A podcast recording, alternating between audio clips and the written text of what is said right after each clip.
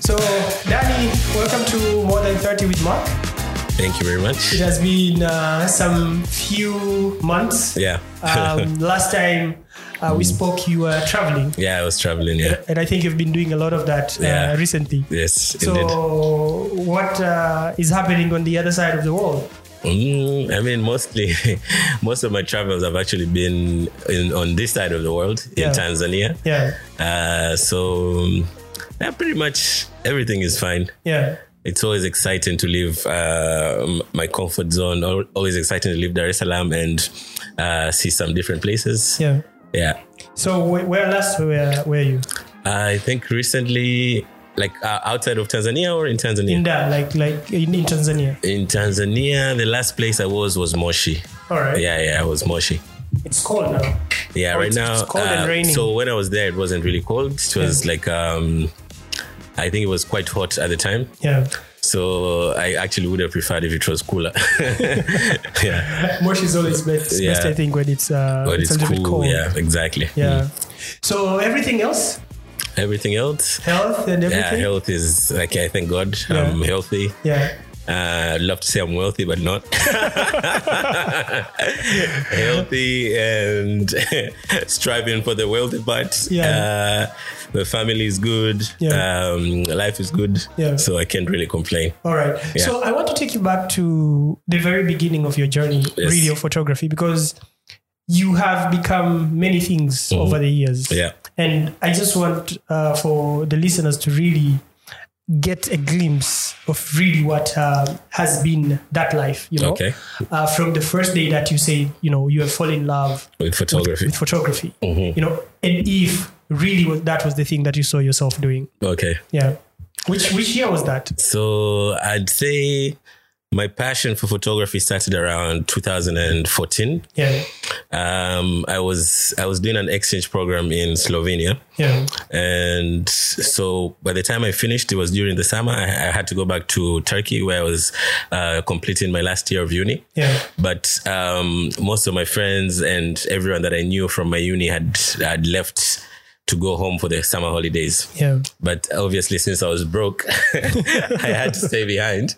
So to kind of like uh, entertain myself or to kind of kind of like uh, pass pass time, Yeah. I decided to like buy a purchase a camera. Mm-hmm. So during my time in Slovenia, actually, I got inspired by a very brilliant photographer who was called uh, Dejan. Yeah. He's actually one of my biggest inspirations uh, through my photography journey. Yeah.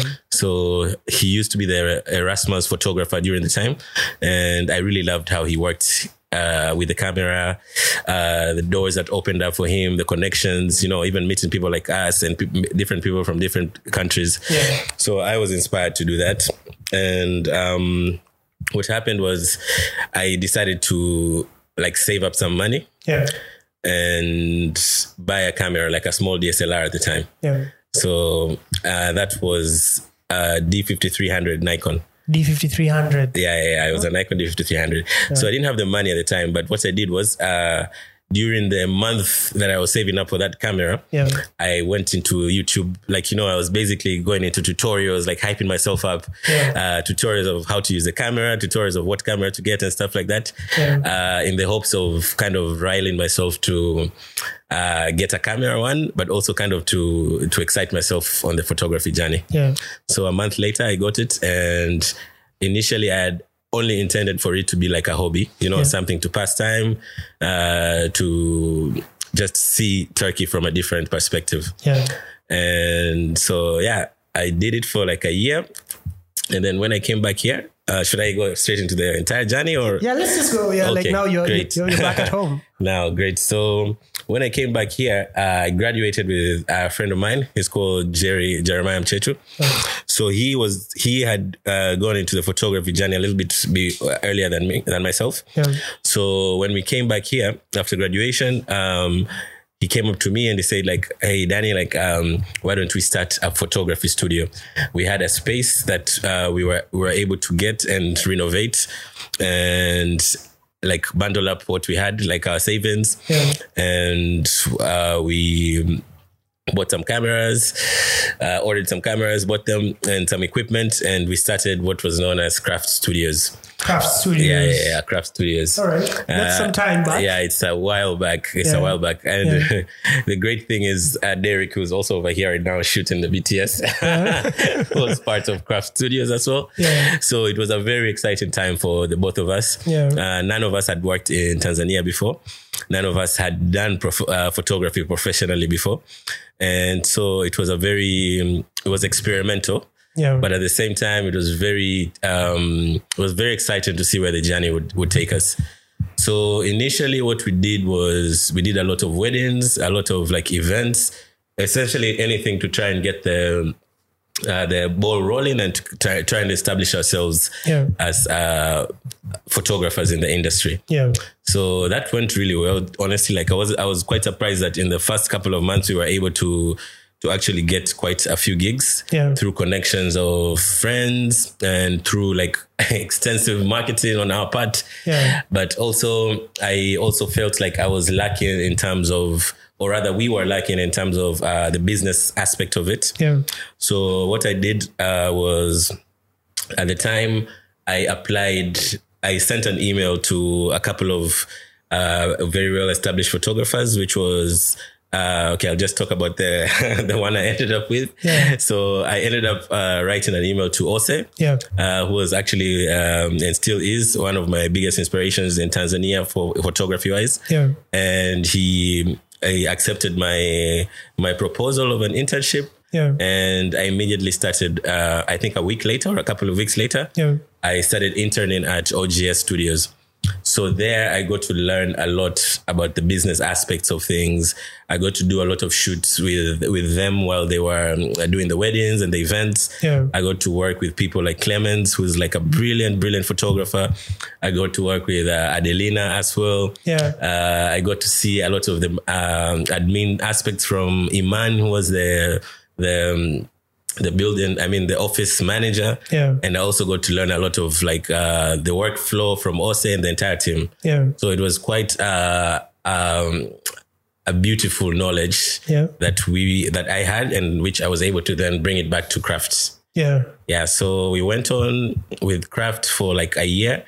At the time, we kept on doing weddings because that's the direction we had started with. Mm-hmm. So we kept on doing weddings, events, but somewhere along the line, somewhere along the line, I just I kind of felt like I'm losing the the why I got into photography. You All know, right, all right. so my passion for the photography like started dwindling and honestly like uh, we would do weddings or we would get weddings and although by that time we had like a, a team already Yeah. like quite a big team but every wedding that would um that we would get most of the clients would be like yeah but we also want you to be there you know Yeah. So- uh, they have. They, they really like want the person to be there. Exactly. So it was very hard for me to delegate, but it was also very hard for me to then um, like tr- uh, branch off into the things that I was more interested in. Yeah. Yeah. So I think about a year into it, uh, we I took a break from it. Hmm. Yeah. Uh, not knowing initially that it's going to be like a, a full th- full time break, Yeah.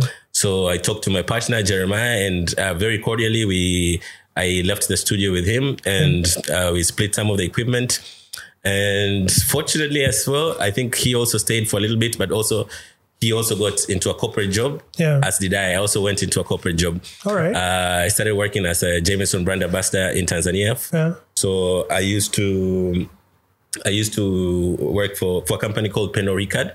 Yeah. So they deal with uh, uh, they used to deal with oh they still deal with um, premium spirits. It's more like into the premium spirits industry. Yeah. So I used to I did a lo- I did work for them for like a couple of years. It was very exciting because um, it was completely different from the photography that I was doing Yeah. because it wasn't photography. Yeah. But the exciting part for the exciting part for it was that I got to then travel quite a bit Yeah. through the job.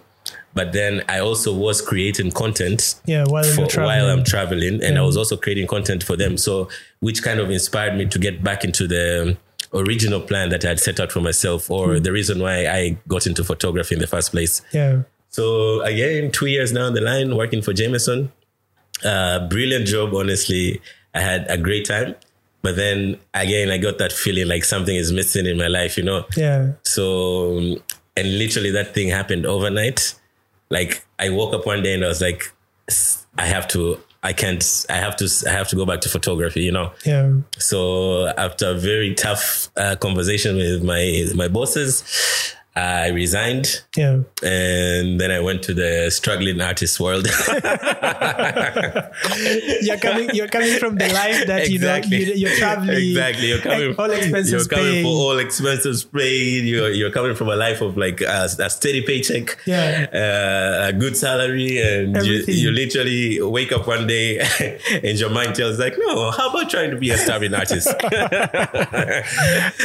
yeah, I I dived back into into the world. Yeah. And all I can say is that the first three, four months were very hectic. Yeah. They were tough. Like um it was it was a struggle to be honest, because uh I I wanted to do it right this time around. Yeah. I wanted to pursue a niche that I was into, Yeah. Mm-hmm. which was the travel photography.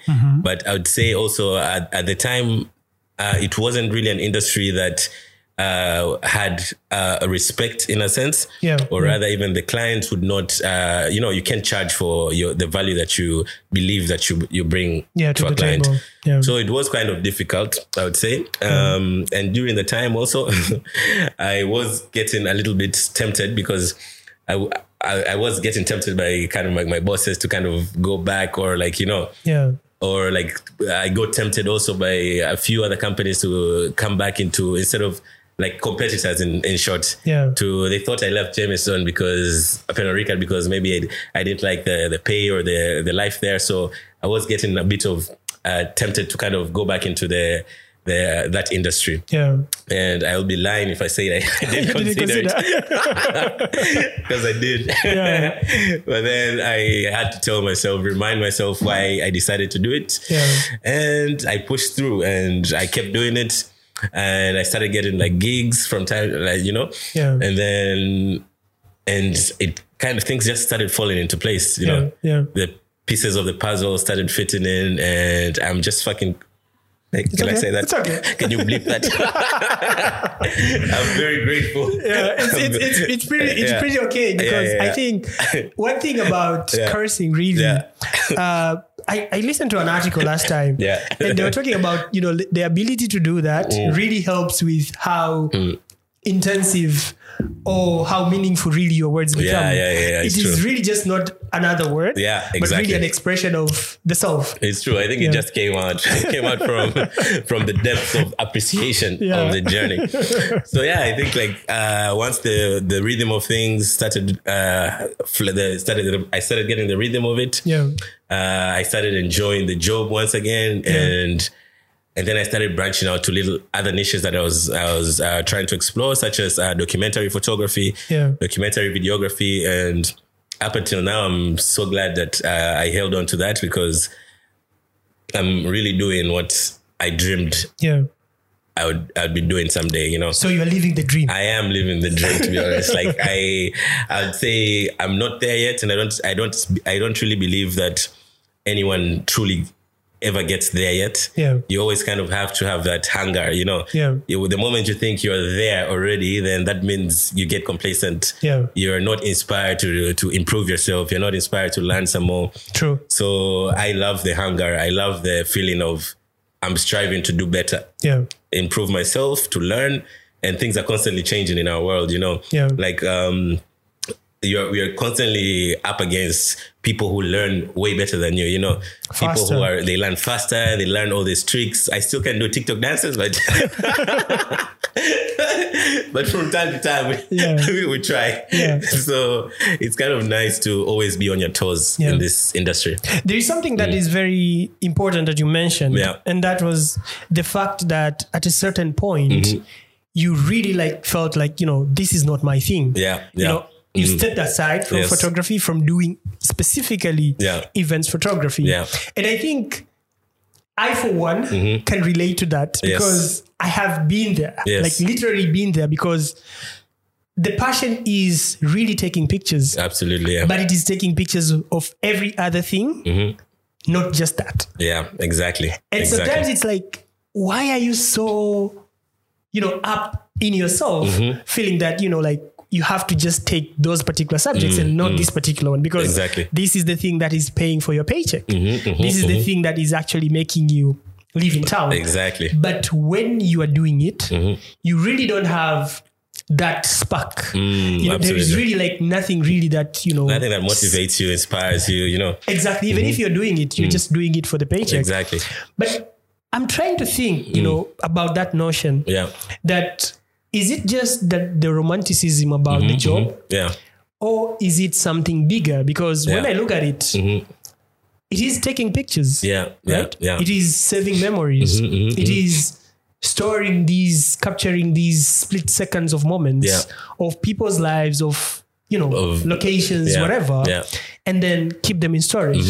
Now, do you think it, it is just like you know, I think that is Romanticizing. Mm, yeah, like you are romanticizing the process so much. yeah. That's You're like you can't really see whatever it is that you are doing, even Mm, Yeah. if it's so in demand yeah. and Yeah. it's so powerful Yeah. Mm-hmm. at that particular point in time, you're like, no, no, no. I'd rather, I'd rather- Mm-hmm. be in Serengeti than actually being at Serena Yeah. Mm. capturing a wedding. So Do you I- think it's a, it's a romanticism So of the I think idea? there is, I think there is a bit of romanticizing it, but Yeah. in a way, like um, I'd say it is important for because we're artists, you know, we're we're creators of of work, you know. Yeah. So I think if you can't find like the beauty in the mundane, then it's very hard to like if you if you're constantly just taking pictures for the sake of taking pictures, yeah. uh, you can take a good, a good picture, but you for me, I'm always striving to take emotive pictures. You know, Yeah. something that even if I don't explain to the audience, maybe they can connect with the pictures in one way or another. Yeah. But like when you're constantly taking pictures, especially when it's like almost robotic, Yeah. like do this, take this, take that. So everything can be very technically correct. Yeah. However, honestly, the passion will not ooze through their images. Yeah. You know, so I think uh, for someone who uh, you're striving al- also in a way to keep yourself sane because you're taking these pictures uh, not just for the for the money aspect of it which is always very good Yeah. but you're also taking these pictures because you want to feel a spark you want to feel you know you want to be passionate about what you're doing Yeah. so when you're constantly set up in a position where you're you're constantly taking the same pictures over and over again. Uh, it's almost like a formula. There's no room to explore. There's no room to to like try something new. Yeah. Uh, it gets boring. It gets repetitive. It gets. It's basically a full time job. Yeah. You know. It's it's uh like like how I always say. You know, people always say like, oh, quit your job, uh, go and do something that you love. Honestly, there's people who are doing the nine to fives and they're very passionate about their jobs Yeah. they found their calling, they found what they're passionate about. Stick to that. Honestly, you can do whatever you want on the side, but if you're the whole notion of like, ah, you know, when you're in the creative industry, that's that's the that's where the passion is oozing. Every everyone else, I, I honestly don't believe in that. Yeah. The same way in photography or in the creative industry, you can be in the creative industry, but you're doing something that is almost completely against your your your your passion, completely against uh, motivating you. You know, so then there is you're pretty much doing the same thing that you are trying to avoid by going into this industry. Yeah. So I think it's very like to create work that resonates with a lot of people. It's it's actually quite important for the passion never to die. Yeah. Like you have to be passionate about something. It could be passion. You could be passionate about taking portraits. Yeah. You could be passionate about taking wed- weddings as well, because there's people who are very passionate about that, Yeah. and you can clearly see in the work that they produce. For instance, Clemens. Clemens is one of my favorite uh, wedding photographers. Yeah. And each each wedding that he he, he take he, he um, each wedding that he takes or that he does, Yeah. the pictures are different. Yeah, they're you can totally clearly different. see that he takes time to connect with his audience, with I mean, to connect with his with his clients, and create a story Yeah. that works for both of them. Yeah. So someone like that is feeding into the passion of photo, uh, wedding photography, which works completely great for him. Yeah. Whereas for me, uh, that wasn't my passion. You know, it was for a certain time, but then uh, it, it it wasn't really what I was I was into. Yeah. So romanticizing is a, is very much a thing, but I think it is important to romanticize when you're in this industry. Yeah. Especially Mm. when you're you're creating stuff. Exactly, because at, at, at the end of the day, uh, the results will be will be different. Be- The client will see the re- the results. If you're passionate about a project that you take on, Yeah. the results will also reflect in the in the pictures Mm. in that the you pictures take. that you take. Yeah. All right, now that we are we are talking about subject matters, and I think up to this particular point in time, my Mm-hmm. Yeah. listener might not really be aware Yeah. Mm-hmm, of the subject matters that you take. Can we can we go to that? Like, Mm. what what is it about the subject matters that you take with your photography Yeah. that really spark that speak That's- to you? Mm, so I there's a couple of there's a couple of different subject matters I love to explore. Yeah. Uh, for instance, landscapes. Yeah. I love I love taking pictures of landscapes. Like even when I'm I, on the road or when I'm like on a flight, I love just looking down or looking out the window and just taking in the the views. You know, Yeah. because I always believe like again I say like finding the beauty in the mundane like there's always little things that if you just look like quickly if you just if you don't take your time with it you'll miss a lot of beauty Yeah. in a very what may seem like a very plain view you know Yeah, yeah. so I usually love to kind of capture little or kind of like notice little things that perhaps with when if you do it really fast you won't notice Yeah. I kind of try and find the beauty in almost uh, all these things but when it comes to people I love capturing like happiness. Yeah. I love capturing happiness, but also I also love capturing like candid moments.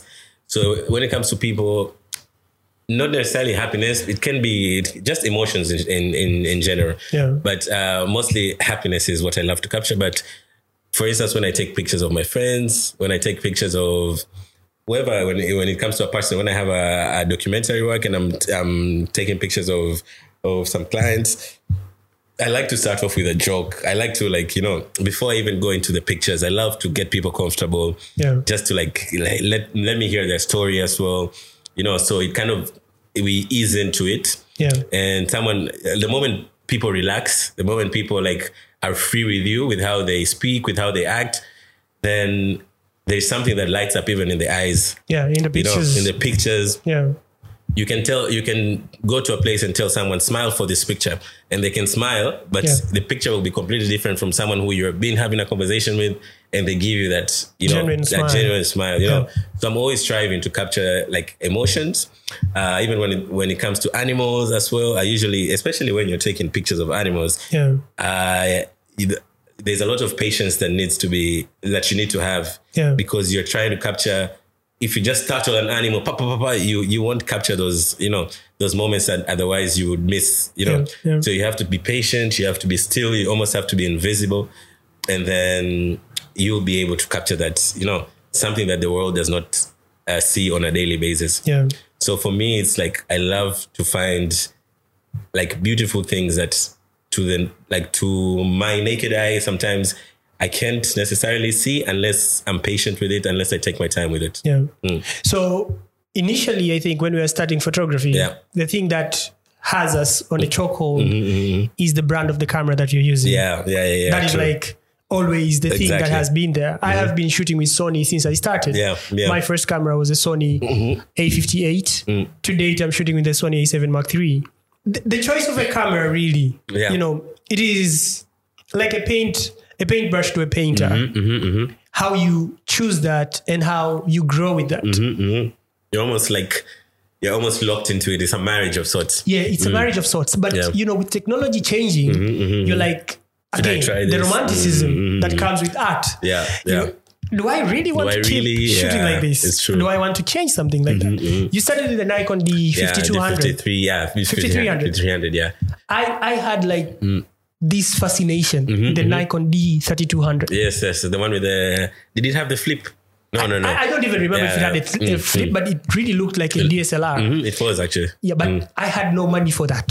so I went for Sony. That is Mm-hmm, Yeah. like when they started with their mirrorless line. Yeah, And the next thing I know, I'm like, Sony's the thing because these are mirrorless cameras, they're light, yeah, and they work like everything else. They're cheap as well. Mm-hmm. Yeah. And it was okay, okay, so I can afford that like Yeah. Mm-hmm. $1,200 dollars for A7 Mark II. yeah. And I said, okay, I'm just going to shoot with that. Yeah. But every time Something I looked new and comes up. Mm-hmm, see a Canon, I was like, okay, that camera looks really, really tough. Yeah, yeah, yeah. yeah. Especially it's the- raggedy. Yeah, 5D Mark III. Mm-hmm, That to me is really like a camera that is pretty, pretty tough because whenever you're looking at a, an A7 Mark II, Mm-hmm. you can't compare to a, a 5D Mark III. yeah, yeah, absolutely. You can't. Yeah. Mm-hmm. So tell me about your approach to gear now because I think with time, Yeah, at least for me, Mm-hmm. I really, I still have like a fascination with a certain camera. Yeah, yeah. But I don't mind really working with anything Right, that is out exactly, yeah, there. yeah. Mm-hmm. even if it's my phone, even if it's anything, really anything that is out there, yeah. I can take it And then and I can use it. yeah. So do you still have like that fascination with Yeah. uh, cameras and gears? So for me, actually, I'd say uh, it was very, it was a very great thing for me. Like very early on, Yeah. I loved my Nikon. Like when I started, it was literally like I called it Nikita. Yeah. yeah. So it was, I loved it. I loved everything about it because. Right before I got my cameras, I literally went into the same, you know, that everyone goes into. What should I get? Sony? Should I get uh, Nikon? Should I get Yeah. a Canon? And I settled for the Nikon for the price point, first of all, but also for from all the multitude of research that I'd done at the time. But then when my friend Jerry and I started the craft studios, uh, what we did was we we again we uh, brainstormed on what camera and equipment that we should get, and somehow we ended up going for so, uh, sorry uh, Canons. Yeah. So that was when I started using Canons. But Yeah. at the same time, I had my Nikon body still. Yeah. So I, I for a very long time I'd been using both my Canon and my Nikon. Yeah. So I I never really had such a like oh my goodness I'm such a Canon guy and like you know although Yeah. that now I probably am, but like I I learned to appreciate different models Yeah. different uh, machines. Like I learned to appreciate the Nikons. I learned to appreciate the the Canons. I haven't had the chance to use Sony's yet, but it's one of those things where, like you said, oh man, should I get a Sony? Yeah. I've always wanted to get a Sony because, like, um, because I know they're excellent with low light and high dynamic range. So Yeah. Mm-hmm. it's something I've always wanted to try. But then again, with this, uh, unfortunately, with our industry, you can't just one day wake up and decide, okay, I'm going to switch to a whole new System. System. Yeah. So because it's expensive, Yeah. it's not it's not uh, realistic, you know. So it's almost like a marriage again. Once you you it's a marriage of convenience Yeah. and it's not easy to just say like oh i'm going to leave my family now you know it's not easy. it's not that easy Yeah. so i ended up using canon uh, and i'd been using a 6d mark II. Yeah. no actually 6d for the for the longest time actually Yeah. and my only my only thing was now to try and get better lenses Yeah. because the lenses are everything you know Yeah. so I tried to, I kept trying to keep uh, improve the lenses that I have. Eventually, I was able to get, uh, which is a long story in itself, but I Yeah. was able to get the Canon 5D Mark IV Yeah. through the help of the people. Of We're gonna course, talk about that. so, and that's the camera I'm using to date. Yeah. yeah. So the only thing I, I would always do, maybe uh, buy a new lens, or like if my lens is messed up, like replace it. Yeah. And otherwise, uh, that has been the journey. At the at the moment, I'm also uh, looking into the R the R series, the, Yeah, Ca- the yeah. Canon R series, Yeah. because um, obviously um, I still love my my Mark IV, Yeah. but obviously there's a lot of new things, new improvements in all these cameras that you have to go with the times, you Yeah, know. yeah. So I'm still gonna stick to my Canon, Yeah. but I will obviously in the future uh, branch into like a mirrorless as well. Have there, uh, has there ever been like uh, an offer from Canon because you have been working with Um, yeah. their gear? So I have not necessarily an offer, but I have Canon has sent me um, a bag, a camera bag Yeah. before. Yeah. And because I've also participated in a lot of their their uh, photography competitions. Yeah. So and yeah, that's the that's the support that I've gotten from Canon so far. Yeah. I mean, it's. I, I do wish, to be honest, that in Tanzania, especially, we would get we would get some of those, uh, like for instance, like what Kenya has, where like a new camera has come out and they give some of their photographers to test it out. You know, Yeah, yeah, so yeah. we really don't have that. I don't think we've had that with any particular brand. Yeah. I think also because they don't really have a base in Tanzania, Yeah. and most of these brands do not. But it would be absolutely incredible for photographers here to also get to try out equipment Yeah. like uh, other countries can do. Yeah. yeah, yeah, The story of your Canon 6D yeah. that yeah. got lost in Zanzibar. yes, yes, yes. In God Saudi really wins. Zabusara, by the way. exactly. What really happened that night? okay, so that night, I think it was actually the first my first Saudi Zabusara. Yeah. and I was doing work for clients actually. Yeah. Uh, the sponsors of the of the Sauti za Busara, Yeah.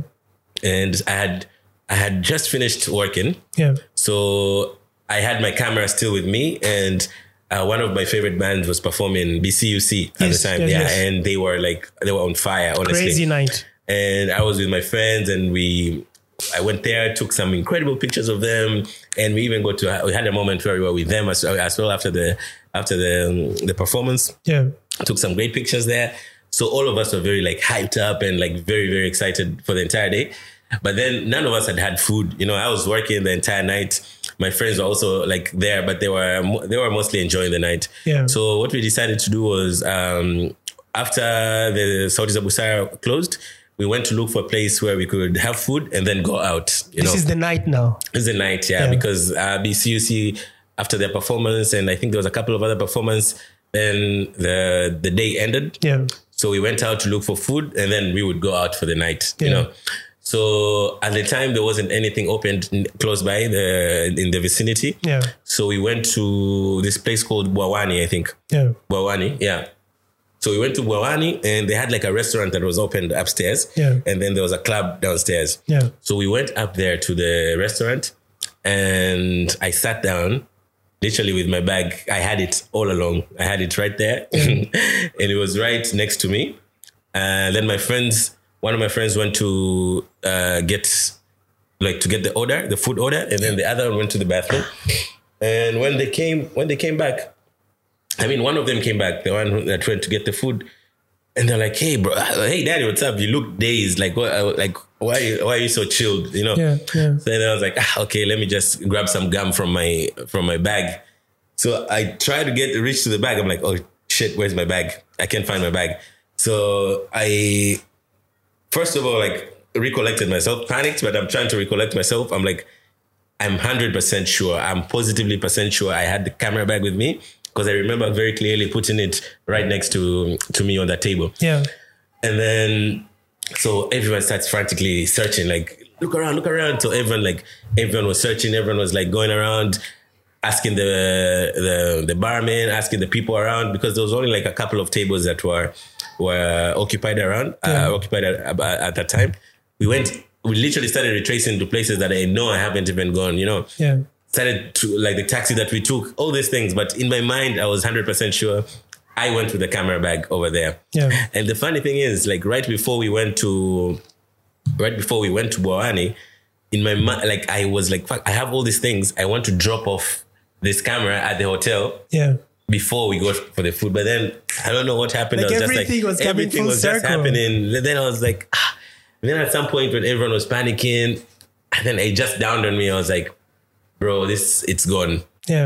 So then someone came up to me there and was like, you know what? This place has a lot of thieves. And usually we know where they are. And so tomorrow we can even go and check. I was like, listen, when you get that person, tell them I'm willing to buy the camera off them again. Yeah. Because it had my my equipment, it had my had all my gear, first of all. Yeah. And it had my hard drives. Fortunately, I had copied my client work.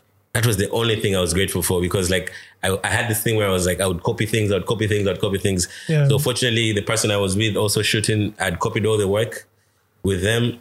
And so now I'm I'm there, like, almost in a daze, in a state of shock. I'm like, this is what's done is done Yeah. stop.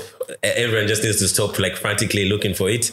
Let's have a good time. so immediately we Trouble went. aside. Like, honestly, travel aside. Yeah. Let's get some drinks. Let's forget this. Yeah. So like my friends were constantly telling me like, like I know we're having fun, but I could also see those those little side eyes. Like this guy is in a state of shock, you know. So but then eh, eventually, the next morning, one of my friends had asked me. I was like, actually, how do you feel now? Yeah. I was like, and I remember very clearly saying, like, you know what? I actually, I do not know how I'm going to recover all my equipment. Yeah. But I just know something is going to work out. Yeah. You know, I, I just know it's going to work out. Like I just had this assurance at the very at that particular moment. I didn't know how, but I really just had this assurance that everything is going to be right Yeah. you know so and then i came back here and obviously uh, told a couple of my other friends told my, my folks uh, that i lost my equipment and then obviously they, they the usual questions and the usual blame would be like, "Why are you going out? Why are you drinking? Why you?" You know, the thing is, I wish I was drinking. I wish I was actually. I wish I had a reason. You know, at the time, but I I lost it because I was actually you know wasted or something like that, but I wasn't, you know. So Yeah. in my mind, it was a bit frustrating during that time when you're trying to explain to someone and everyone is like, nah, you must have been drunk. You must have, you know, so Uzembe. Even, uzembe, you know, my dad, okay. someone told me, unajua lazima uwe makini na hivi vitu you know, oh my goodness you know i'm like these things can happen to anyone and the moment you you know you've been constantly holding that bag for so long Yeah. you've been very careful with it because you obviously know things like this happen. Yeah. And you obviously know you you've always thought that this would never happen to you. Yeah, exactly. To You me, know, it ne- it'll never this will happen. never I'm happen too to careful. you. But then it happens to you, and you're like, "Oh my goodness!" So even the last time someone it happened to that other person, it was not actually it was them. you know, so it was a difficult uh, phase when you know trying to explain and everything. Yeah. And then one of my friends uh, decided to open a GoFundMe Yeah. account. Uh, Tracy, she was in the States at the time. Yeah. And so I told her, like, okay, just put like a thousand dollars because at least if you put a thousand dollars, you can. I mean, I can, I can obviously then ri- uh, like work for the rest of the of the equipment, and that will kick me, kickstart me, give me a kickstart to Somewhere. somewhere. Yeah. Then she was like, "No, man, you, you. There's no way I'm putting a thousand dollars. I'm gonna put two thousand dollars because I'm sure people will, will be will want to help." Then I was like, yeah, "Do your thing, twenty one. so then uh, she set up the account. The hardest thing was actually now uh, writing the story, Yeah. telling people what happened Yeah. because I wrote the story. I had to like be very descriptive and also take accountability because to be honest, I don't take the blame away from myself. As much as it can happen to everyone, I definitely should have left my equipment after after the job Yeah.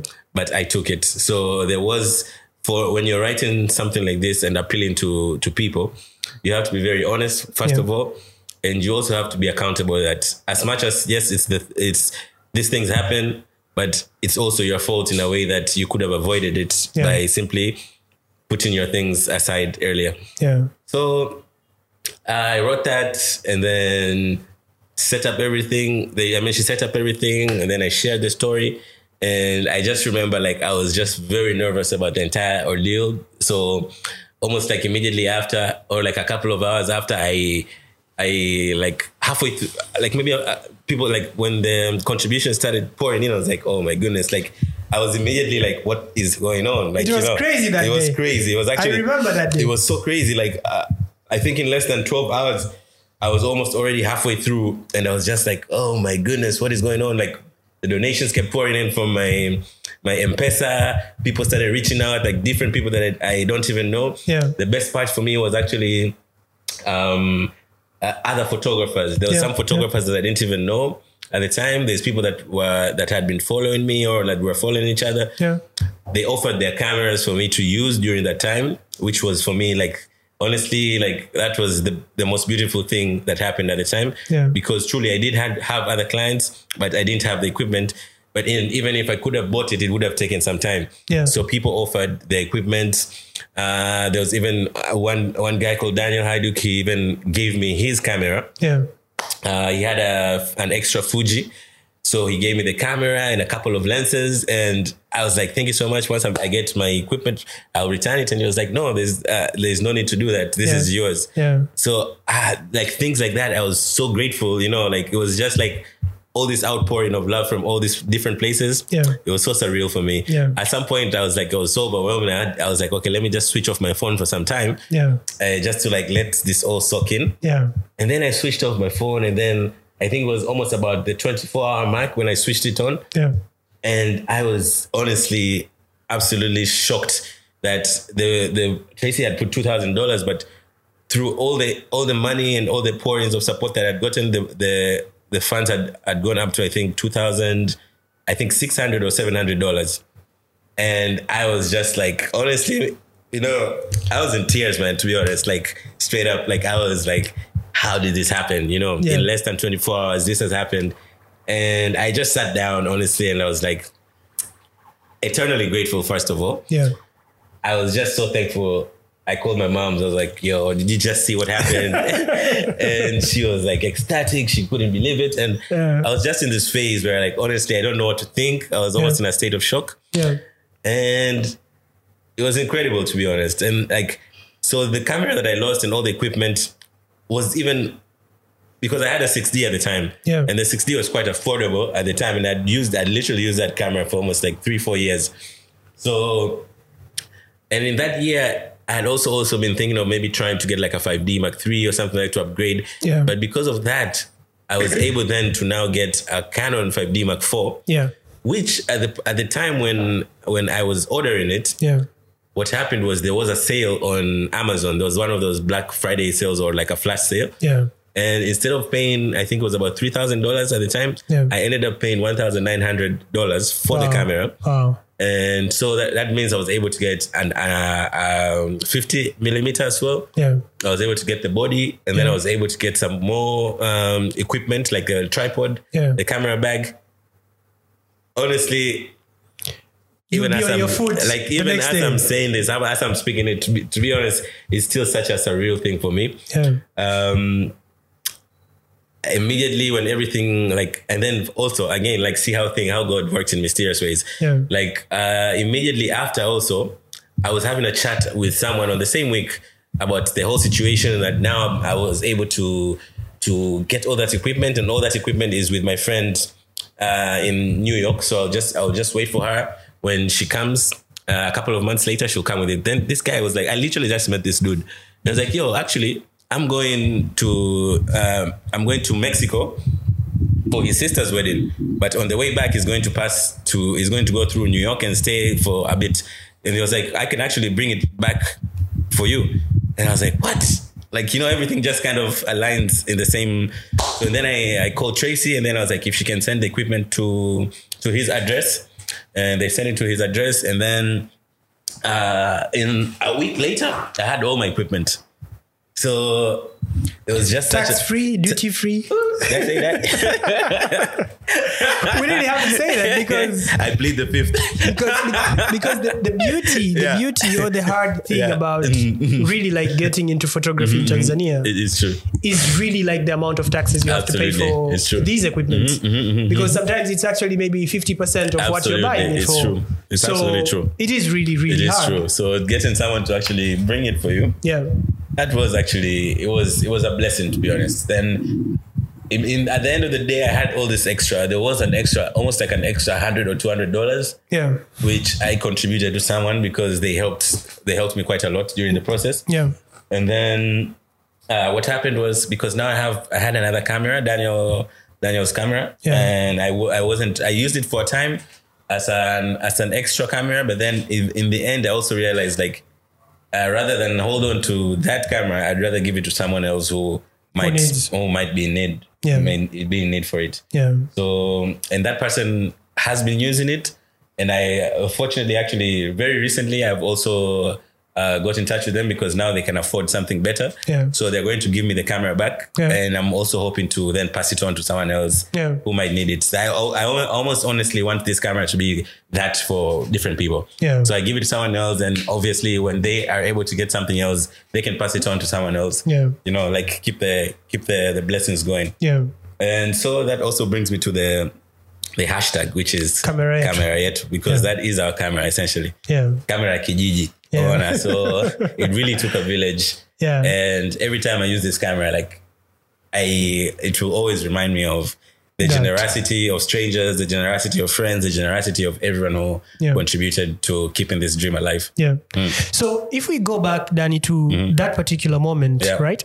Up until that moment, really, you had been building your followers. Yeah. Mm-hmm. Or your follow up in, in Instagram specifically, just posting these wonderful, beautiful nature photos. That is something that I remember. Mm-hmm. Yeah. Mm-hmm. Maybe only you and the likes of some Vox Yeah, yeah. Mm-hmm. were able to really like grow their accounts.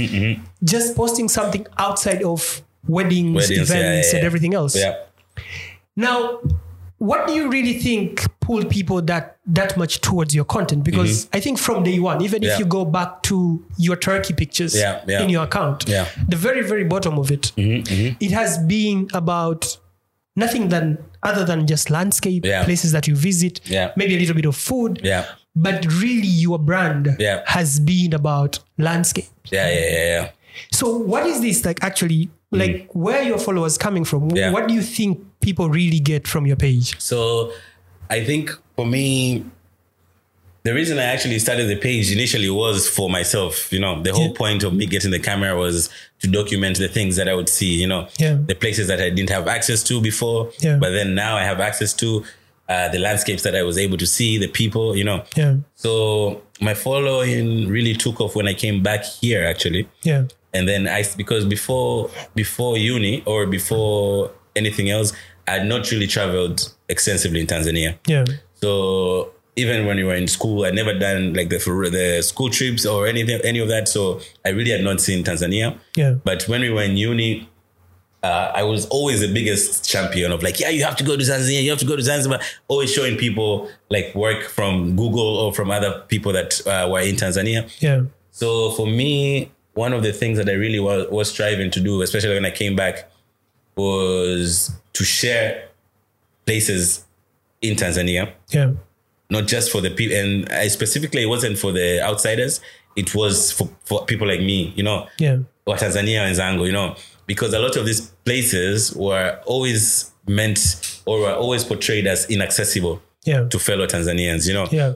So then once I started learning how to like access these places, whether budget wise, whether through a client work, I really wanted to share the beauty of Tanzania, you know, Yeah. the beauty of the landscapes, the beauty of the people and all the things that uh, I saw along the way. And I think that's what resonated with people because uh, this was a time when you're most of the beauty or most of the landscapes that you've been seeing uh, about your country has been from either like a foreign photographer who came Yeah. or from Google or something like that. Yeah. So I think what resonated with a lot of people is that they were able to see Tanzania through the eyes of their fellow Tanzanian. Yeah.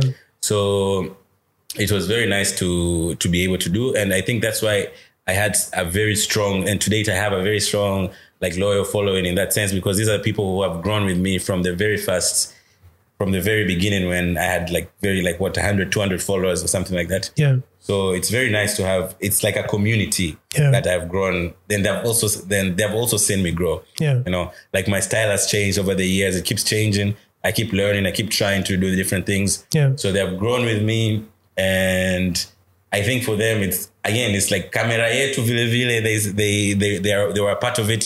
So this is not just my story. This is all of everyone's story. Yeah. You know, like when you've grown with someone for so long, Yeah. you are very much a part of that person's life as well. Yeah. You've seen everything, you've seen how they grow. It's like ni kama vile wewe ndio umefanya hiyo kazi. Yeah. Umeona? Yeah. So I think that's the reason why people resonated with it. I've mentioned some Vox and Mm, yeah, yeah, I yeah. realize I've seen. You see his work His here, work yeah. here. Yeah, exactly. Tell me about Mm. your relationship with them. So Sam was also so when I came back from uh, when I came back to Tanzania, uh, I used to like doing like um, these photo walks, you know. But unfortunately, we don't really do them uh, as much anymore. I Yeah, think yeah. everyone is quite busy. Like life just came at us, to be honest. But we used to do like uh, meetups. We did a meetup with some folks, uh, Shalua, Shadow Walker, Yeah. and a few other Neema, and a few other photographers, and that's when we actually got to know each other because we just used to know each other from Instagram. from Instagram. yeah. So it was through that that we, we I got to connect with other different photographers. You see this wall over here. Yeah. Like my plan actually is to. This is a gallery wall. There's this and that other side. Yeah. So my plan is to have work of different photographers, not just from Tanzania. Yeah. And a few from East Africa as well. Yeah. So I've reached out to a couple of photographers, and what we're doing is going is going to be like a, an image exchange. Yeah. So I'll have some of their work, they'll have some of my work.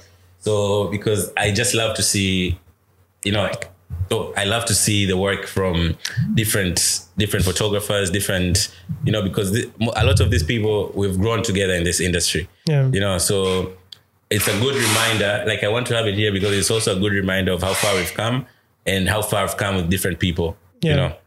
And so Sam Sam is one of the first people whose work I have Yeah. like uh, he's recently done the his print print uh, his catalog. I think a print sale, Yeah. uh, and I just I just had to have some of his work. Yeah. It was a it was a struggle to actually decide Which one to which pick. one to pick, but Yeah. I settled for that one, and I think it looks quite quite great over there. Mm-hmm. Yeah.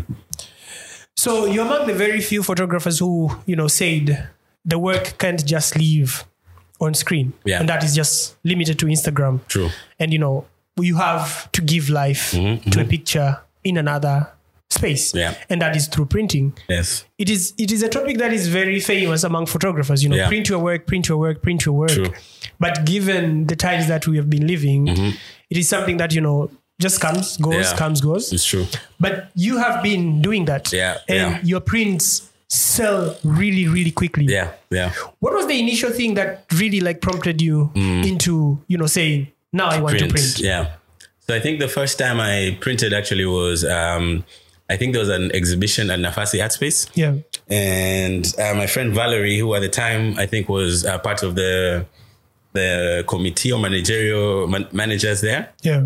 uh, like reached out and was like, "Danny, you have to give me a couple of prints," you know. Yeah. So that was the first time I I printed, and I think at the time I didn't even know where to print, you know. Yeah. Like when you're thinking of photography, photographic prints, it's not the same prints that you would do for the weddings and stuff like that. Yeah. So um, I think at the time I printed at DTP, Yeah. yeah, because I think that was the only one that I knew at the time. And it was quite uh, exciting that I printed it. And immediately, I think Valerie, I think the next day told me, like, oh, actually, there's two people who wanted your print now, you know? Yeah. Yeah. And that was the entry point for printing for me. Yeah. And then again, like you said, the next time actually we had a conversation Yeah. because you were already printing some of your work and uh, you hooked me up with some of the, the printers and stuff like that. So, Yeah. and then the next time I actually significantly now went into printing was uh, Valerie. Again, like it comes full circle. Like Valerie had, who was also one of the people that really helped me when it came to my um, my when I lost my camera. You know Yeah. just to get the word uh, the word around there and like you know so but then when she had um it was around the covid time i think it was right right at the covid time Yeah. she had got like um a, a scholarship to oxford Yeah. and unfortunately because of the situation with the covid she was uh, the the tuition that she was supposed to to receive the funds that she was supposed to receive from them uh, were cut down Yeah. so the only thing I could do at the time, or like I thought of doing immediately, was maybe put up put up a print sale Yeah. and and uh, share it with the people. And it was like a limited, like it was just like ten prints. Yeah. So uh, really quick, and the, all the money would go to uh, Valerie's account. Yeah. So I didn't know what to expect, to be honest, because I'd never really sold prints like that. Um, so I did the prints. The, I I was fortunate enough that uh, the printer that I used, my guy Ali, uh, when I explained to him on uh, when I explained to him about the uh, the reason why I was printing, Yeah. uh, he gave me such a great uh, great offer for the prints. Yeah. And honestly, I don't think there's anyone who has such excellent quality printing, printing. i- in Tanzania. To be Yeah. honest, Yeah. uh, it's it can be on par with anyone else from anywhere around the world. Yeah. He's very meticulous with his printing. He's very meticulous with the selection of the paper. So when he gave me the when he gave me that like you know the the work when I received it Yeah. for the first time it's like for the first time I was looking at my work you know Yeah. a tangible thing. Like I'm I'm holding something that I've actually created, you know. So it was such a such a, a huge moment for me Yeah. to actually see your work, but also to see it in such excellent quality paper. Yeah. You know, so and then I went I went and also found a, a framer, uh art and frame, Yeah. who has been doing this for over what, 50 years now? Yeah. Muzo has been Muzo doing has been this doing- job for a very long for a time now. very long time. He's such a brilliant artist as well. So Yeah. so again, um, he also we also worked out the type of frames that I want. Yeah. It was the first time I wa- I was actually now looking into frames and stuff like that. And for me, I was like, if I'm going to print something in high quality paper, Yeah. I'm also going to use a high quality frame. Yeah. So the price was not cheap. Exactly. you know. Yeah. But at the same time, I was like, this is how I want my work to be presented Yeah. you know it's like i can't i can't uh i can't be stingy about it i can't be i can't take shortcuts with it Yeah. and fortunately like the work just came out incredible to be honest Yeah. i looked at that work and i was like wow this is this is brilliant from the framing the printing and so i put up the i did the little uh, sale i put the sale up and again in less than 24 hours all of the images were gone Yeah. i did not expect it because even at, at that point i was like I didn't know that Tanzanians, because most of the people that bought it at the time were also Tanzanians. Yeah. I didn't know they would appreciate work from local Tanzanians, first of all. Yeah. Uh, and also, it wasn't, the price point wasn't cheap because obviously I also have, I've put in a lot of money in it. Like Yeah. it was expensive to produce. So I have to make money for the, for the, for the printing. Yeah. But as well, I also have to make a profit so that I can give the, the money to Valerie. Yeah. So it was an excellent way to start because it set a benchmark for how I can go on with my prints. So what happened immediately after this, uh, the print sale, what happened was a lot of people then started asking for prints like, oh, sorry, we missed the sale, we missed the print sale. So that was like, okay, so there is a market for this. Yeah. And so that's when I started uh, doing more prints. Um, I'm so grateful to be honest because that it's really worked so well Yeah. like uh, I've been I've sold prints to people like outside of Tanzania. I've sold people prints to people in Tanzania, to hotels, to friends across overseas, you know. So it's just such a blessing and also still very like surreal to realize that your work is in different parts of the world, you know. Yeah. It's such it's such a humbling but also such a fulfilling a moment of pride, you know. Yeah. So it's very exciting to see. So what I decided in the end was like, I will have, um, I will create bodies of work throughout a certain period of time, Yeah. and then create a catalog. Yeah. So so far I've done two catalogs, and they've all done very well. Yeah. So I'm now gearing up to create my third and fourth catalog Yeah. because uh, my first two catalogs were were like uh, I didn't really have a limited edition catalog. Yeah. So I did get a lot of uh, requests from people who are like collectors, but obviously they want things that are Limited limited edition. edition. Yeah. So that also challenged me to kind of look into how people do it. Yeah. You know, how people from the rest of the world are doing limited editions, how uh, photographers that I inspire me do it. Yeah. So at this moment, I'm in a period of research, as I say. Yeah. I had expected actually to have the print ready, uh, the catalogs ready by even February. Yeah. But then I've realized I'm not there yet. Like I, I don't have enough juice Yeah. to put it out there and i really want to take my time with this Yeah. so now i'm doing a lot of research on different ways to print and different paper i'm doing research and also the framing i've also started experimenting with frames like this one that you see from nusunusu Yeah. uh, recycled wood Yeah. so i'm i'm i'm taking this year let's say to just kind of improve because i always believe that if you start doing something you only need to keep on improving Yeah, you on can top go of it. back yeah you can Yeah. slack Mm. Yeah. You can you can never really go you back. never go back yeah. Yeah. So the thing also about your journey as a photographer, Yeah. and I think now it makes sense that you worked with Jameson. Yeah. You're also working with Johnny Walker now. Yeah. How did that partnership happen uh, between you and Johnny Walker? So with Johnny Walker, with Jameson, that was a work thing. That was like a full time. Um, it was a job, like a nine to five. Yeah. So I was doing uh, strategy. I was doing like event planning. I was doing a lot of things. Like it was it was a full time nine to five. Yeah. Um, with Johnny Walker, it's more of like, especially last year, I now started working with brands. Yeah. Because for the longest time I wasn't working, I didn't want to do like uh, brand partnerships. Yeah. But last year I I decided like if I can find brands that I can resonate with, Yeah. that I can seamlessly create content without you know, uh, with, with, without it being too far off from my brand, Yeah. I will work with them. So uh, that's how I was able to to secure a deal with Johnny Walker as well. Yeah. Um, so through my manager, at the, uh, they- we're we're working through different deals. I have a manager when it comes to like to these types of deals, not Yeah. not everything, but for, These- for these types of deals. So and it, it- it's and once once we we got into it, we kind of discussed what we want to do.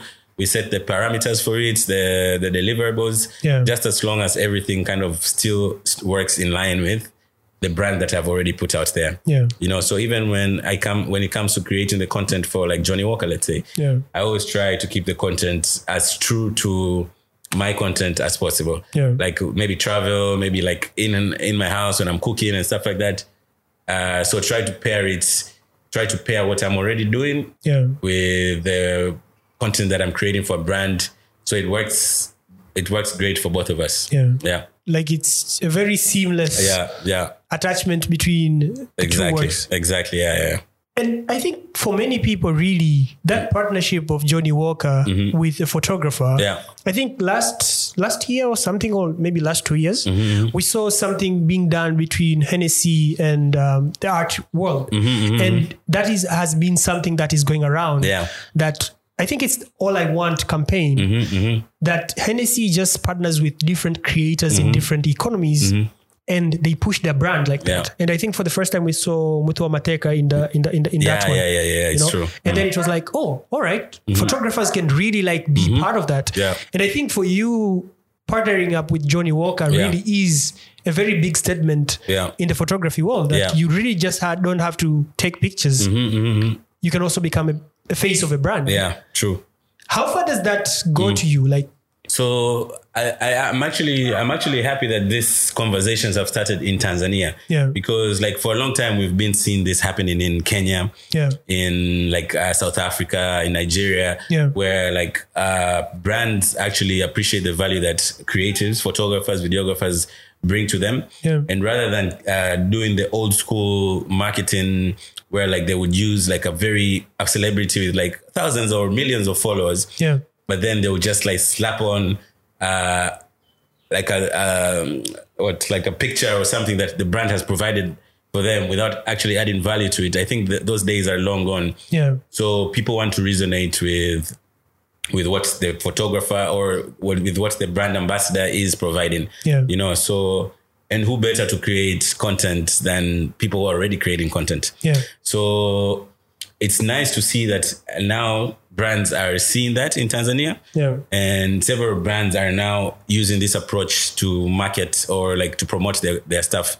So it's it's also nice to see that with time they also understand the value that uh, creatives, uh, photographers bring to their brand. Yeah. Whereas in the very beginning, wha- one thing I also one thing I completely the reason I stopped or not stopped, but the reason I didn't want to work with brands was because you would get like an email from from a brand telling you like, oh, why don't you promote? Uh, do this, do this with a crazy amount of deliverables, Yeah. and then we're gonna give you like product, Yeah. or we're gonna give you like uh, free stay. We're gonna give you like uh, what 100,000, 50,000. But like we spend so much money on like you know on In our everything. craft, on everything, on the equipment, on our craft, the time, and everything. And if you're using the work that we create to create value for your brand and make millions and millions of money, why don't you pay the creative what they're owed? You know, Yeah, like yeah. what they deserve. Yeah. So I think that there has been a shift in Tanzania Yeah. and I, I really I really believe that a lot of these brands are now emulating what has been happening in Kenya and South Africa for such a long time Yeah. because they've been very successful with working with influencers or micro influencers, photographers in that sense. And now I'm happy that it's actually finally in Tanzania. It's happening here. Yeah, it's happening here. So I that's also one thing I would also tell different photographers try to reach out to some of these brands. You know, Yeah. if you have a brand that you're passionate about, reach out, see how you can work with them. Yeah. you don't always have to wait for them to reach out Approach to you. Yeah. If you have a brand, because sometimes these brands don't have a team that tells them these things. Yeah. you know. Or they are, they might have a team that is stuck in the old ways that will be like, oh no, let's use a popular celebrity or a popular musician. Yeah. Whereas you know you can create better value for this for these brands. Yeah. So rather than wait, you can also do the first step and approach, Yeah. create your proposal, send it to them, Yeah. take it from there. You had a Mm. very wonderful stay at the Mantis Yeah, yeah, yeah. last year. Yes. Mm. I think that might be was that the highlight of your last year? That was definitely the highlight of my last year. How did that happen? Uh, so that happened was uh, what happened was like I ha- I was in touch with someone from uh, Accor, Accor, Accor. the- It's like a chain of hotels across the world. Yeah. So I'd been touch in, they had been in touch with me for such a long time. Like I think even way before COVID. Yeah. But uh, we never really got to uh, work because I think at the time I was also doing so much. Like I was doing I was doing a lot of documentary work, so I was moving a, a- a- a lot around Tanzania. So, but then finally, after the COVID period, uh, they reached out to me again, and they were like, "Okay, this time we really have to get it. Like, we really have to do it." You know. Yeah. So even when all this was happening for me, I was like, "Ah, this is so surreal. Like, you know." How is this happening? You know, Mm. this never really happened. like Harry Styles said, it never really happens to people like me. but truly, it never really happens to you know People like me, to yeah. people like me. So uh, I was just there, like, how is this happening? You know, like I was very much in disbelief. Yeah. But uh, from the very moment we got in touch uh, to the the the curation of the entire experience for me, Yeah. it was beautiful to be honest like Yeah. it's it made me aspire to do more it made me aspire to want more for myself Yeah. it made me aspire to also like see how i can work with with uh, with uh, different hotels and brands even here or Yeah. not necessarily hotels just brands here Yeah. because the level of respect the level of uh, professionalism they brought to the table Yeah. it also inspired me to you know do more and Yeah. also to want to do more Yeah. you know so it was such an eye-opener for me um and again it is such is one of those things that i'm happy that it's coming now to tanzania Yeah. like brands are looking to tanzania as a, ma- a market for you know to get this content to get this you know value whereas initially everything would be like oh it's in kenya it's in south africa you know tanzania has never had this like opportunity Yeah. in that sense It was really rewarding actually to see those pictures Mm. Yeah. and to see the outlook from that. Yeah, you yeah, playing yeah. goal for the first time. Yeah, exactly. You know, and being really coached in, in this wonderful uh, golf course. Mm-hmm. Exactly, It's exactly. really like crazy and Yeah, unbelievable as you're saying. exactly yeah But then it is actually happening. exactly yeah So I'm like, was it like content creation around Mm-hmm. all their facilities? yeah so I- so particularly for this one was content creation around three of the hotels that they had Yeah. because it was like three different mantis hotels uh, in south africa Yeah. So um, uh, we did. We created a before everything. They created a, it was like a curation of what I wanted to experience, All right. which is a completely different way or approach that people do here. Like where like go there, take pictures of this hotel, blah blah blah. You know. Yeah. With this was more of like a curation of my experience of me experiencing the hotels. Yeah. Which was very beautiful because. I got to do things that I'd never done before, like experience things I'd never experienced before. So all the while, as much as I was um, I'm there like creating content, Yeah. but it was more so for me to experience it, you know. Yeah. So I think the content or the outcome of it was even better because I didn't go there just to take pictures or just to like record. I was having a great time. You're, you're So, there to you live know, the I life. was there to live the life. I was living that life, you know. So Yeah. it was easier for me to create content based on my experiences Yeah. rather than create content of, you know, you get thrown into like a very fancy lodge, for instance, and then you're like, create content for this lodge. Yeah. Well, you are not necessarily experiencing that lodge, you know. Yeah. That's different. Whereas when you're experiencing it, people can view everything from your perspective. Yeah. So that was a very like honestly highlight of my year, and I think it will still remain a highlight of my years to come for, for, for a long for a time. very long Mm. time. Yeah. You had also an encounter with Dr. Jane Goodall. Yes, yes, yes, yes. That was the highlight of this year Yeah. for sure. That was and actually, definitely- we're not even in June. yeah, yeah, and we're not even in June. I can confidently say that is definitely the highlight of this year. Yeah. yeah it was such a beautiful moment like uh, and fortunately uh, she was also she is also like a huge fan of johnny walker Yeah, whiskey yeah. so um, we go like it was so nerve-wracking you know when you want when you want to meet someone like when you go and meet someone who like you admire it's so nerve-wracking when you actually finally get to meet them Yeah. and you're like, okay, shit, what, what will I say? You know, Yeah. Mm. like, what can I say to this person? So it was just an easy flow of like bands chat, like talking, you know, Yeah. and over a, a glass of whiskey, of course, which was just, it just happened so naturally. And honestly, a hi- highlight of my year. Yeah. And then I also got to see her again for, invite, she invited me for dinner with her family Yeah. for Valentine's Day. And again, that was just such a beautiful moment. Yeah. Yeah. What kind of a person is she? Because we really see her very passionate about Africa Mm. Yeah. Yeah. yeah. and the work that she's doing here. But you spending time with her, Yeah. I think, gave you an An access insight, that you know many people really don't have Yeah. about the kind of a person she is. So one thing I I I took from my meeting with her yeah. was she's an absolutely hardworking woman. Yeah. Like she's working constantly. Like even even when we were there, like we were chatting, even like from time to time, like I would email her, but you know, she's constantly still working. Like she's always working. Yeah. She has a lot of work around the world and she's so passionate about the environment. She's so passionate about nature. Yeah. And that is clear to see. Like it was a very easy connection with me and her because I think we we really connected in that sense because we were all very passionate about nature and everything. So I think immediately that's the conversation that um, we started talking about. Yeah. And it's it's so nice to see someone who actually truly believes in what she does and is actually making has made so much change over the years. Yeah. You know, and has left a legacy and and is still creating this legacy where people can now do more and do better and be better, you know, because of work that she pioneered, you know. So she is a very hard worker. She is a very passionate environmentalist, you know, an animal lover. And like, it's just, it's so nice to see when people are actually walking the walk, Yeah. you know, About Uh, what, what is it that they, Mm. they stand for? exactly what it is that they stand for. Not, it's not just, "Oh, I'm just going to do a couple of posts for the, for the media, you know. Yeah. It- She, she oozes the passion, you know. Yeah. So it's such a nice, it was such a refreshing conversation. You're to be also had. a very huge plant lover. Yeah, I I, am. I really haven't come across Yeah. a guy with This such many, plants. Yeah, so again, I really love nature. Like I think I I love you know, I love being outside of Dar. And every time when Alright. I'm outside of Dar, it's either when I'm in a forest, either in Magoroto or I'm, you know, Yeah. that type of place. I love being in nature.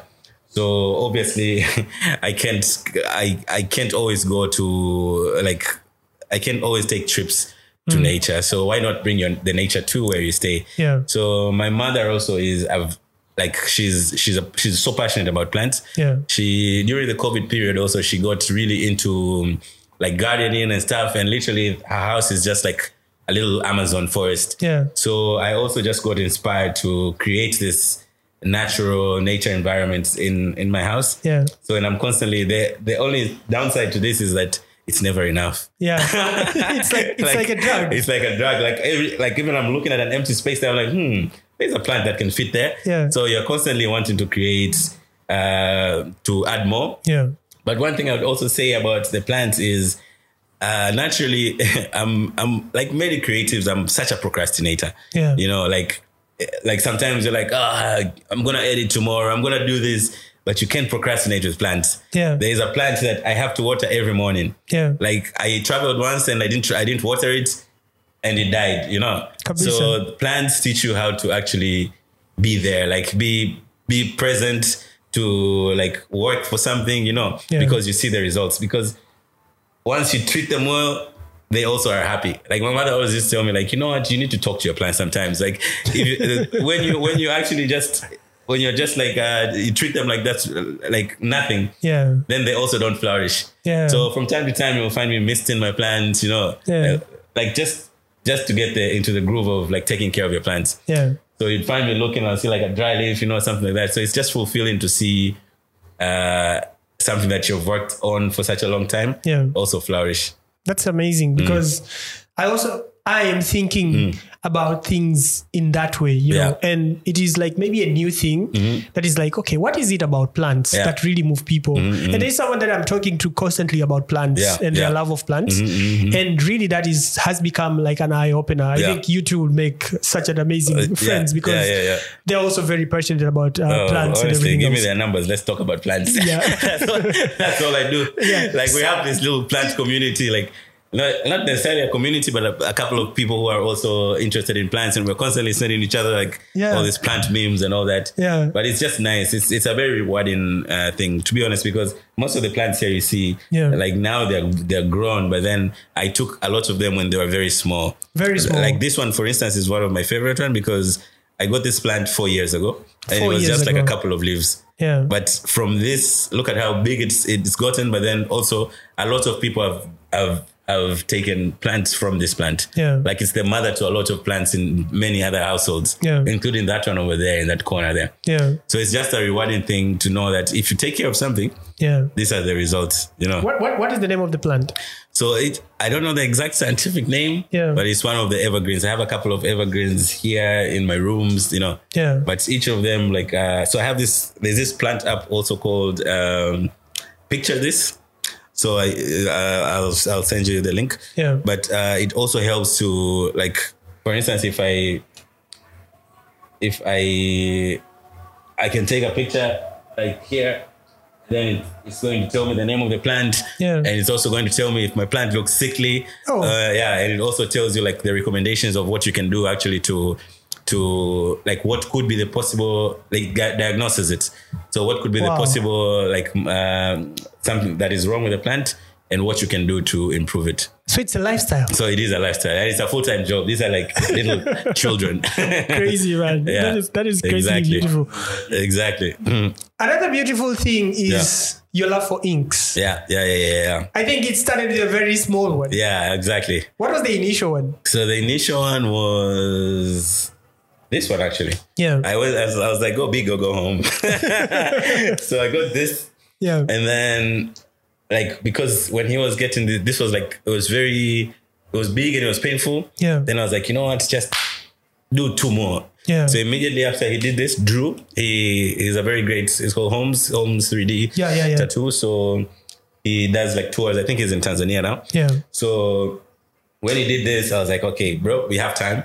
So he did this one as well, this little camera here. Yeah. And then he did this one as well. And then now it's just like again, like plants, like ink. Once you start, you just you keep, Keep on wanting going. more. Yeah. So I got another one here, I got another one here. Yeah. And I recently got another one here in the back. Yeah. Sorry, mama. when I went to South Africa. Yeah. So yeah, it's one of those. It's a constant. It's like your body is like a canvas. Yeah. I know some people really are not into the whole tattoo thing, but it's like art. It's a canvas. Yeah. It's like a little journey you're creating for yourself. Yeah. Yeah. So are they all like they have a certain meaning. meaning. to you? So yeah, each of them has some sort of meaning. For instance, for instance, this one is like a travel, like the compass, Yeah, yeah. and one friend actually gave me like a really good description of how to say it so that I can look smart and Sophisticated. So sophisticated. I was like, oh, what does it tattoo mean? Yeah. So every time, now you've just caught me off guard, but I would have studied for that. Yeah. but this one here, this one is like um, it's like the the the hallows from you know Harry Potter. Yeah. So and it was like when everyone has all three, they conquer death. But Yeah. actually, for me, I use it as like a, a way of conquering life. Yeah. So and this one here is my little um, camera, Yeah. and then this one here is cinementum. Yeah. This is like the it's Latin for uh, without fear. Yeah. So it was the slogan for Jameson when I used to work there. yeah. So essentially, it it says like when um, when you live a bit more, no, you, when you live when you fear a bit less, you live a bit more. Yeah. So I got this immediately after I resigned from Jameson. Jameson, yeah, because it was actually just a mantra to myself. Like you fear a bit less, you live a bit more. Yeah. So it's things, it's words to live by. Yeah. And in the back here, I have one for it's like a sort of it's a customized yin yang tattoo. Yeah. I've always I've al- always loved the concept of yin yang because it's like um not just good and evil. It's just it's just a whole it's just about balance in short. Yeah. So I have that there. It's also just it's also a reminder that it's not always rainbows and butterflies. You know, Yeah, yeah. There's like ups and downs, goods and you know, Yeah. there's good, the good and the bad, but it all is a whole. Yeah. It's a part of a whole thing. yeah. It's yeah. not just like one straight exactly. line. It's not one straight line. It's Yeah. like everything has to balance. yeah. Everything has to balance. Do you always like have an idea of where next you're going to get your tattoo? Like, Uh, like- let's say, for example, like oh, the you, arm. you mhm. picture your body and say, you know, like canvas, okay, mm. yes, like th- I want to put that there. So Yeah, you're yeah, like yeah. literally curating yeah. So your body one one by one. one one ink at a time. So usually I do that, but then, and um, unfortunately, it's like it's not it's not always that you get the right tattoo artist. Yeah. Because like w- this is like something almost permanent. It is permanent, so you have to get the right artist every time. Yeah. So I've always been careful with like what I want to get and when I want to get it. yeah. So, for instance, the, le- the this is my- actually my biggest tattoo, the one on the back. Yeah. So I I wanted to get it because it wasn't the one that I init- initially wanted to get, Yeah. but because it involved a lot of thin, uh, those like very fine lines and everything. Yeah. I knew the only place I could get it at the time was there. Yeah. So immediately I went for that. Uh, although I do have sort of like a, um, a roadmap of what I want, you In know, like different so that you places. can all kind of like similarly, similarly connect. Yeah. Hmm. That's a very beautiful, really like way of thinking about it Yeah. because I think every everything then around revolves, Mm-hmm, you know, like it really like feeds into each other, you Oh, yeah. know, like your art, your life, Yeah. Mm-hmm, and your body. it feels like they are going to be like in sync, in sync. Yeah, yeah, yeah. all yeah. together. It's true. You know, and that I think to me makes this wonderful, really existence, Yeah. if we were to put it in those in Yeah. those words. Now, Danny, because you have done, I think what I, I would literally term, Mm-hmm. you know, like creating something that was not there before. Like, Yeah. of course, by the time that we are starting travel photography, Yes. Mm-hmm. this destination and everything else, we know Yeah. it's really inaccessible, as you pointed out. Yeah, yeah. But sometimes it's like, who really can go all the way to Kitulo Yeah, yeah, yeah, and yeah. Mm-hmm, take pictures of flowers around this time of the year? Yeah. Yeah. Or go through a train all the way to Matema Yeah. Mm-hmm, and wake up early in the morning, capture this, if not a white guy from someplace. Yeah. Yeah. yeah, Exactly. Right? So to me, you really like said, yes, I'm going to take the risk yeah. and do everything else against the Mm-hmm. conventional wisdom. And the beauty of it is that it has worked for Yeah. you. Yeah. And now we literally see more and more photographers saying, you know, like, yes, weddings and everything, Yeah. yes, but we really, really want to do want this. to capture the beauty Yeah. Mm-hmm. of the country. We want to connect with nature. We want to capture these animals and everything else. Yeah. Mm-hmm. Does it become easier now with access? You know, because I had this thought yeah. that it is very, very expensive actually for a normal Tanzanian to get into Serengeti Mm-hmm, Yeah. compared to go to a place like Dubai, Mhm, mhm, It is true. right? Yeah. Do you see like any needle being moved? Mm-hmm. Because there is that conversation of really it being expensive to first True. be there, Yeah. but also the lack of support uh, support Supports. from like you know the Tanzanian Tourist Mm. Yeah. Board, Yeah. True. TANAPA itself. True. Mm-hmm. You know, like the, there seems to be like Something. everything is missing. Like Yeah, yeah, yeah, everything is working against you. It is true. even if you have like the genuine of the Exactly. heart to do something. Yeah. Yeah. So how does how, do does- you hmm. work around that? So for me pers- personally, I again I would say I'm very privileged because I did start at a very early time. Yeah. So and my whole my whole per- brand, my whole persona, my whole niche was to create work around travel, you know, photography. Yeah. So I have been lucky in the sense that I'm I have access to a lot of these places either through invites to experience them Yeah. or through client work. But I will agree with you that it is definitely not easy. To date, it's still not. Yeah. You see the improvement a little bit, but it's still not easy.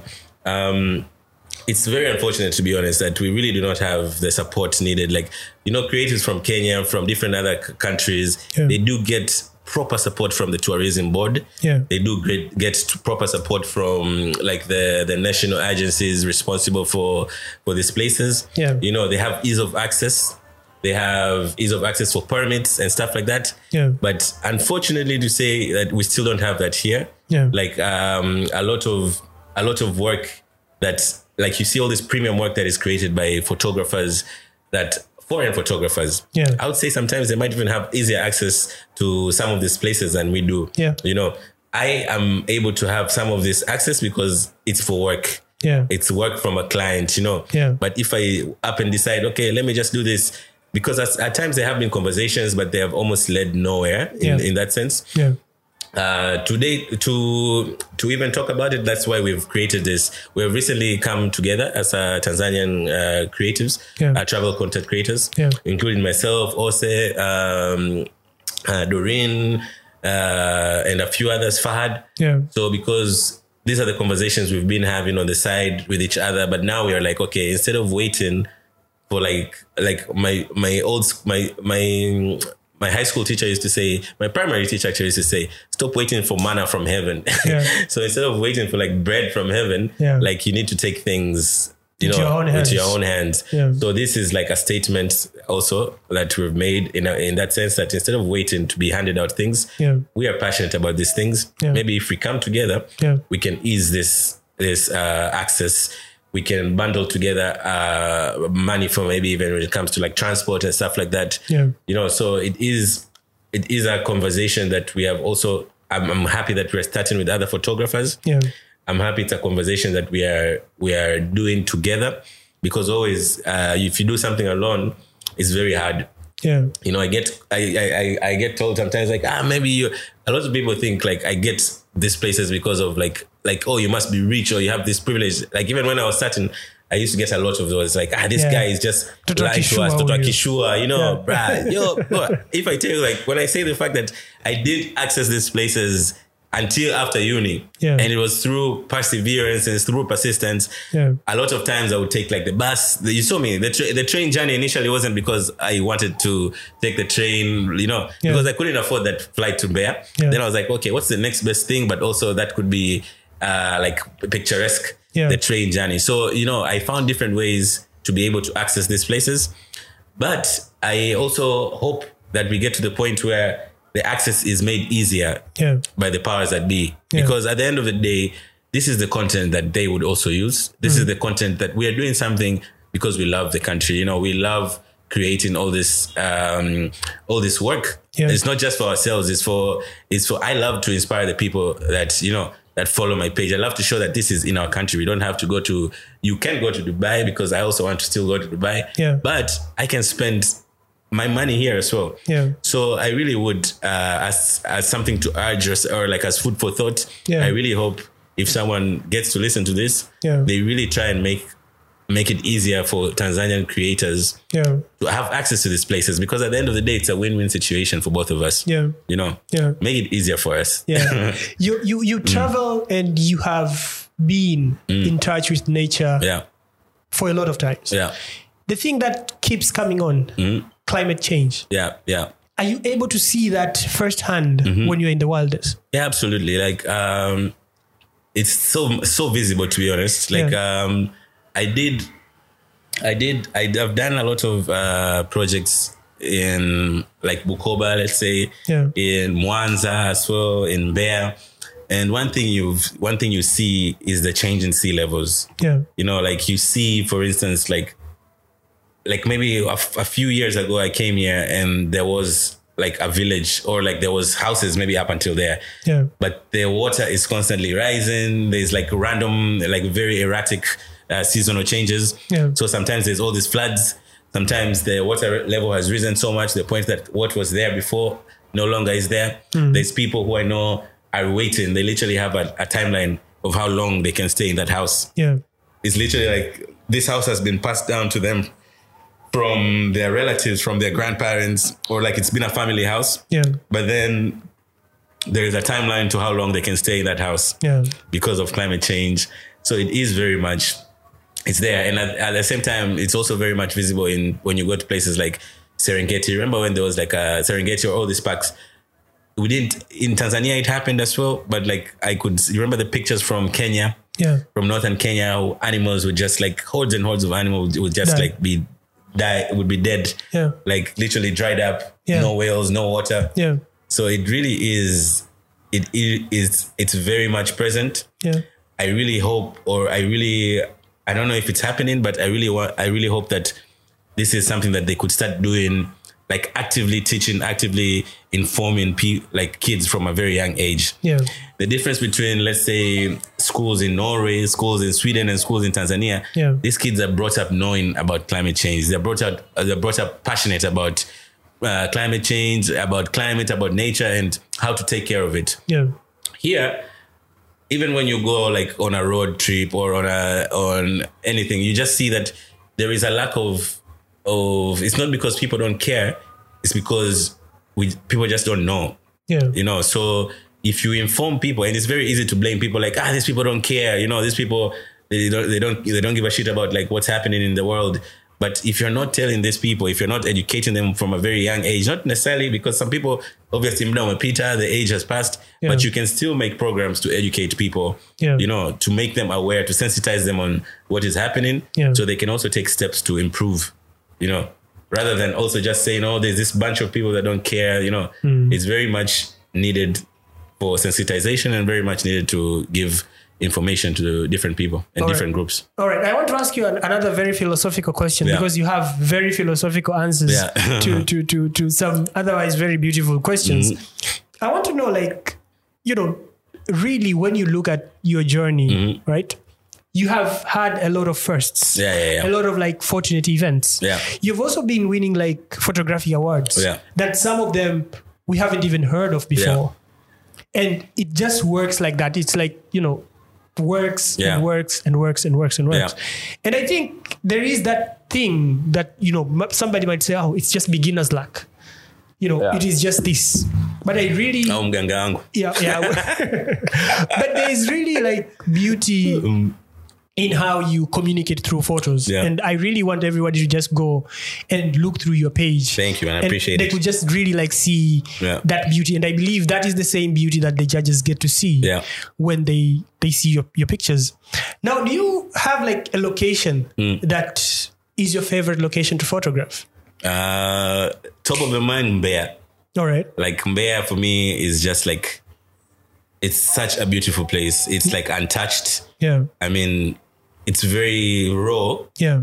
A lot of the pictures that uh, like really kickstarted the whole printing and everything came from Mbeya actually. Yeah. Uh, the train trip that I took Yeah. the because I think I went to Mbeya for the first time was immediately I think a couple of months after I had resigned. Yeah. So it was more of like to escape there and just to like clear my mind and you know Yeah. ground myself. Yeah. So I went there and like I got to see like Lake Nyasa. Mm-hmm. My favorite image, which is usually what stays here actually. Someone bought it off me Yeah. by force. Yeah. like it's it's the it's the mo- it's like a picture of that like uh, the little boat Yeah, at the, the- sunrise in the Yeah, and the mountain you know, in- yeah. in the- in the back. I remember that moment because it was just like we had stayed up all night like just talking shit with all my friends with a couple of my friends that we went with there Yeah. but then like I just remember waking up and like I'm not waking up, I mean like walking to the beach and seeing that like that like glow and I was like, oh my goodness, like what a beautiful spot. Yeah. And it was just completely empty. There was no one except like the fishermen over there. Yeah. And so it got me wanting to see more of the south side. Yeah. And I was fortunate enough to work with um Utengule. Yeah. Tengule Coffee Lodge. Yeah. And so together with them, we I did like a two week trip where like I would we were visiting literally places in Bear that no one has ever even seen in in some cases like Yeah. Crater Lakes and all these places Yeah. because we were creating like a guidebook from Bear. Yeah. So that really helped me see Mbeya from a, a very different perspective. Mm. I had access because now I have the car. We, we got support from uh, the government, uh, the people that were there. Yeah. We got support from Mutengule as well. Yeah. So to see all these places, there's some places like for instance Malamba Falls. Like I, you would have googled that place and no, not seen the picture of Malamba Falls. Yeah. But after then, you Google this and you see pictures. You know, these guys also the guys from there. The guys would call me like, "Daddy, thank you," because now so many people are coming. Yeah. You know, and at the same time, sometimes it's kind of like um, I'm caught in between, like wanting to kind of like selfishly almost like keep it as I natural as discovered it that. is not not the Christopher Columbus type, but like Yeah. almost like not get it too like uh to become such a like a tourist trap or like a tourist that like you know because once places like gems like those get overpopulated or overseen, sometimes you, you know they lose the the essence of it. But what Yeah. the beauty again about Mbeya is that not people don't just go to Mbeya all the time, you know Yeah. you can still I can still share these places and people can still access these places and and still respectfully experience them Yeah. without you know destroying the places. Yeah. And so Mbeya for me is definitely the spot. Do you have a landscape in the world Mm. that you love to photograph? Uh, Iceland. All right. So I there's landscapes. Okay, so maybe I mentioned three. so there's Iceland. Yeah. There is uh, Sweden as well, and then there is um, Peru, and oh, actually no, I mentioned two more, and then there is Namibia, All right. and then there's Ethiopia. All right. Those are those are my top, Five. yeah, top five Beautiful. at no particular order. Yeah, So when you look around, Mm. Danny, what is your north star whenever you're taking pictures? Like, what is the first thing that you Mm. What I say see. Mm. that you wake up and say, "I am a photographer yeah. because that that is Mm. the thing that is guiding you every time you take your camera, Mm. you hold it into your eye, and you click the shutter." Like I'm a photographer. The reason for photography, or the reason for my Yeah, like whenever you take your picture, Mm-hmm. what guides you? Like, is it like a subject that it's beautiful that Mm, okay. you want to share into the world? Yes. Is it a sense of like discovery? Yeah. So I think I think it's a mix of of portraying or like showing the emotion Yeah. of a particular moment of a particular subject Yeah. and the second one is to show the beauty of it. No, because you can you can easily just capture a, a moment that is just beautiful, Yeah. but also it has to come in for me it, it ties down with the emotion of the particular moment the emotion of uh, the subject as well Yeah. so that's what i love to capture like you know sometimes i can go for uh, like maybe a couple of months where i've not done anything Yeah. but i'm also not motivated to go and shoot anything Yeah. but then there's times when I'm like, I have like, you know, I- like I get this sense of like, I want to go and create something because I want to create, you know, I want to show a particular thing or like a particular emotion that you know I'm feeling at that particular time. So for me, emotion really does drive a lot of my my photography Yeah. and beauty, like capturing beauty. Yeah. And one thing I also said before, like even when it came to my subjects, whether it's landscape, whether it's people, uh, the reason I said I like to capture happiness, but that's not ne- necessarily the only thing I capture. Yeah. Uh, a lot of the work that I do for my clients, for instance, the documentary work, is I don't share it on my Instagram, obviously. Yeah. Uh, but then even when I'm doing work for a client, like even if it's in the the medicine, I mean the health sector, whether it's in the agricultural sector, I love I don't like capturing people in a vulnerable situation. You know, like showing people showing people in a way that even if I was in that position, Yeah. I wouldn't want to be captured that way Yeah. a lot of people, like a lot of photographers that have been coming like for assignments from across the from different parts of the world. Yeah. It's almost a selling point to capture poverty. Yeah. No, it's almost a selling point to capture like disease, to capture like people in such vulnerable positions, Yeah. sometimes not even knowing that they're being captured in that sense. Yeah. So I love to capture people and things with dignity. Hmm. So even if someone is financially not in a good position or they're they're living in poverty, Yeah. there's always a dignified way to capture that. Yeah. And so I always think that the only people, not necessarily the only people, but the people that can capture something with, in a more dignified way are the people that live there. Yeah. Your, for instance, a photographer, an international photographer can capture their people in a way more dignified way than I would be able to capture their people because you wouldn't want to portray your, your that person in that sense. You know, Yeah. someone could be going through. It, it doesn't mean they have to be happy constantly Yeah. you can tell a story that doesn't have happiness but you can still ca- still capture it in a very dignified way Yeah. you can tell a story of a, a place that isn't rich Yeah. but you can still capture it in a very dig- dignified way Yeah. and i think the only people the only way to do that is to truly be able to is to truly love Yeah. what you're doing but also truly have love for the subject and your country Yeah. or what you're taking pictures of Yeah. otherwise it's just like oh i'm going to take a picture that is going to pop up in uh, world press or something like that Yeah. you know you're doing it for for that shock factor Yeah. so i think i think um it's also a challenge i would love to to put forward to photographers or videographers in tanzania Yeah. who create this type of content because i know for a fact like poverty and all this and sadness sells sometimes because people love to see that shock factor Yeah. but you know what else sells dignity Yeah. happiness Yeah. capturing people in their true light you can do that and still have one of those, you know, sh- those, you know, because you don't see that, especially when it comes to Africa, Yeah. you don't get to see that. So if you already have a lot of all those like hardcore like pictures, why are you adding to that as well? Yeah. As a person who comes from here, especially, Yeah. you can do better, I think. Yeah. Mm. What has been your most memorable photographing experience? Mm, my most memorable one, again, I would have to say was the the the trip that I took with M- in Bear. Yeah. for for Utengule, capturing those dif- different spots. Yeah. But also, my other memorable experience would have to be uh, work I did with uh, Feed the Future, die Tanzania, Feed the Future Tanzania Yeah. for USAID. Um, it was very, it was such a beautiful moment because like we went, I think for three weeks we were traveling through different regions in uh, Mbeya. We went to Mbeya, we went to Pemba, we went to Zanzibar, we went to Iringa, and it was just capturing stories of uh, different benef- beneficiaries Yeah. but it was capturing stories in like again not in that that light where like oh these people are poor like but, you know it's capturing hope stories of hope Yeah. stories of how far people have come and how far people are going Yeah. and i think i actually have it here Feed the future. in the future yeah so so i love this because like a a few years down the line Yeah. uh, we created we created like uh, we did another trip I think uh, with some of them just to see how far they've come but so we it ended up being in a photo book Yeah. you know and it was such a it was a very like um was a great event because then all the people that we took pictures of all the stories that we had captured were here so they came here and the stories they then shared were completely different you know someone who was starting out then now they have three more four more businesses they have families you know like all the things that uh, the play, the company has set out to do for them. They did it, and you can see the life and how how their lives changed. You know, yeah, so that was so beautiful to see.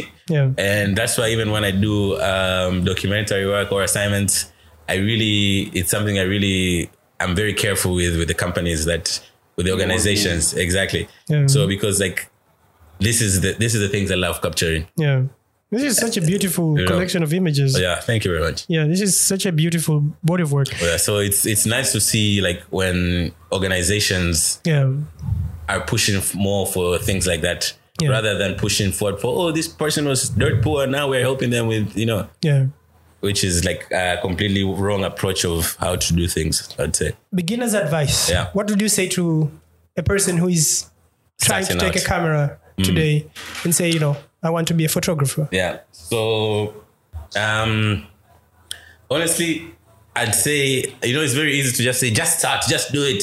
You know, it's it's like you've heard it a million times, I'm sure. Yeah, and now everything is just so crazy like people are like people are more into gear like there's so much more to do like you know Yeah. it's it's such a daunting experience coming into a saturated market you know yeah, it's also down sorry it's daunting coming into a market when there is nothing you know there's nothing to to to base off like you're starting off but then when it's also very saturated it's very scary as well because like now ha- you're like how do i break through how do i make a name for myself in something that already seems saturated yeah, you know but cliche as this might sound just do it you know i think the best thing right now that we have access to is our phones yeah, our mobile phones now can like you know you take you can i mean i'm not telling you go to a client get a client and it's, it's, uh, you know like oh i'm gonna work for like you know and take pictures with your phone yeah, but before that, you can start by taking pictures of the daily activities, what you're passionate about with your phone.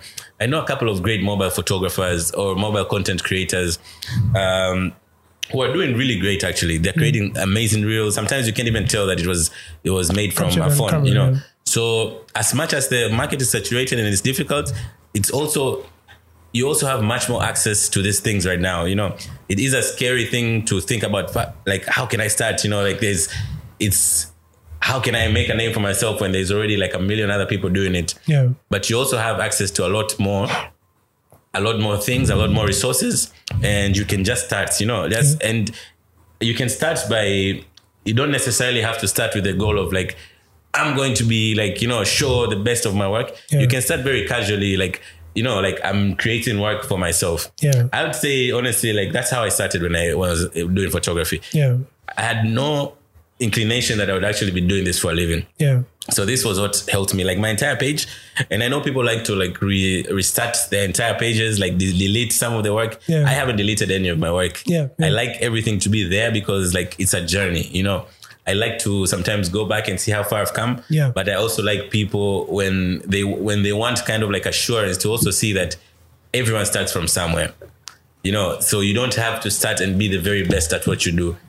I don't think anyone is truly the best at what they do. You know, Yeah. there's constant learning, there's constant growth, and that can be your journey as well. Yeah. Think of the journey and not like the destination. destination. you know, yeah. So I have this habit Yeah. that I've created that, you know, I have a previous guest asking the next the next guest a question. Mm-hmm. Yeah. And you have a question from my previous guest. Okay. Mm. So she asked, Do you think modern men understand Mm. the needs of a modern woman? is that Jody? No, no, no, no. okay. It sounds like something she'll say. Yeah, that sounds like something Jody would say. Yeah. okay. Do you think modern men understands the need of modern women? Yeah. A modern woman. Yeah. I think they do. Yeah. I think they do. I think I think the modern man is ready to have a conversation, Hmm.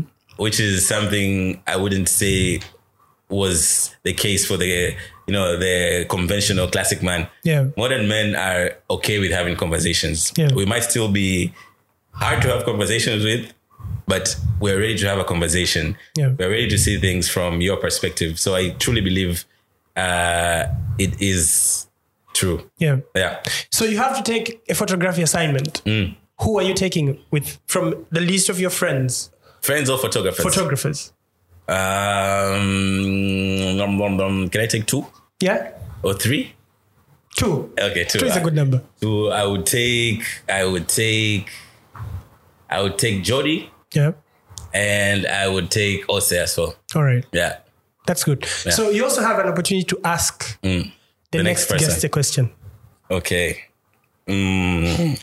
So my question would be, if you were in the room with the president, elevator pitch, what would you tell them? All right. Mm.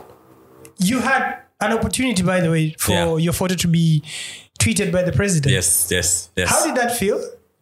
Honestly, surreal. To be Yeah. honest, to date, it's very, very much like uh, what the president tweeted my photo. Yeah. You know, so it was such a rewarding moment. Yeah. And I know it there was a bit of like polarizing uh, comments because a lot of people were uh, talked about like, oh, they didn't put credit and everything like that. Yeah. So I'd love to give a little bit of background with regards to um, that photo and how it ended up on the uh, president's page. Yeah. So a friend had reached out, or someone had reached out to me uh, with regards to that particular image. Yeah. Uh, the White House was looking for an image that the president could use for um, world sa- uh, road safety to talk about road safety. Yeah. No, so they already had reached out. There was a, a bunch of images images they were considering, Yeah. and they ended up picking up picking my image. Yeah. So correct communication channels were, were went we went through the correct communication channels. They reached out to me. Yeah. We had a conversation and I'm the one who sent them the high res image for them to use. Yeah. So it wasn't one of those situations where, which have happened so many times, where people just use your image uh, and they, you know, they don't ask Yeah. and you can do nothing about it. This Yeah. time around, I'm actually very uh, grateful that they did. They went through the right channels. They reached out and and I provided the image myself, Yeah. high res. Yeah. So obviously, as a photographer, as um, as someone who's also like uh, working in this industry Yeah. and tries to like you know any opportunity you can get to improve your stance or your position. Yeah. Uh, there was a fact of like which people were complaining about, myself included. Was like there wasn't any credits, you know, Yeah. there was no credits provided. Uh, for one, I actually understand because like I wasn't expecting the president to write picture by that Tanzanian guy, you know. So, but then again, uh, because I don't know about the protocol, the protocols of these things. Yeah. So I would have been nice if I, uh, if the team that was responsible for sharing would have added the credit. Yeah. But I know for a fact uh, it wasn't something. But it also wasn't something that was I had pre-mentioned. Like, okay, you must use the, to use this image. You must uh, put credit. Yeah. Perhaps if we would have had that conversation, this would not have been a, an issue beforehand. Yeah. But what I like was the right uh, communication channels were they went to the right communication channels Yeah. and we had proper conversations and I'm the one who sent them the images, the correct high res images rather than them like picking it out just from my Instagram page. Yeah. Yeah. That must be very, very good, actually. It's very good honestly. It's Yeah. uh, it's again one of the highlights of my of my uh, last year. yeah. Yeah. Why that Tanzanian guy? Yeah, so this name came about as uh it was more of a joke in a way, but so when I was in uni, Yeah. I used to hang out with the fr- because I was I went to uni in Turkey. So in the group of with the people that I used to hang out with, I was the only guy from Tanzania. Yeah. So kind of like to refer me, they they would say that guy from Tanzania, that guy from Tanzania, you know. So at the time when I literally had no idea about this is going to be my brand, Yeah. I uh, just like a fun thing to do when people are having all these crazy names on Instagram. Yeah. So I wrote that Tanzanian guy. Yeah. The funny thing about that is that when, when my when my like when my page actually started growing, Yeah. I, I actually really hated that name because I was like, I, why? I really, I don't really like how it sounds. You know, Yeah. it sounds almost like conceited or something for someone who doesn't know the backstory to it. Yeah. But then eventually, like someone made me see it. It's like, bro, this is your brand. You know, Yeah. this is this is this is you. You are that Tanzanian guy after all. Yeah. So, and I liked it. I like it even more now because majority of my work, no matter how how, how many places I go to, Yeah. you can see from my page that majority of my work, ninety percent of the work on my page is from Tanzania Yeah. like I love sharing things uh, uh, about Tanzania, things to Tanzanians and other people as well. Yeah. But I love sharing things Tanzania based, all Tanzania, all everything about Tanzania. Yeah. So people can see what it is about Tanzania. Yeah. Tanzanians can see their country, can see how access the access they have to their country, Yeah. and also to just challenge different, you know, different uh, conversations, to have different conversations on Tanzania. Hmm. Yeah. So I think now I've settled into the name. Yeah. yeah.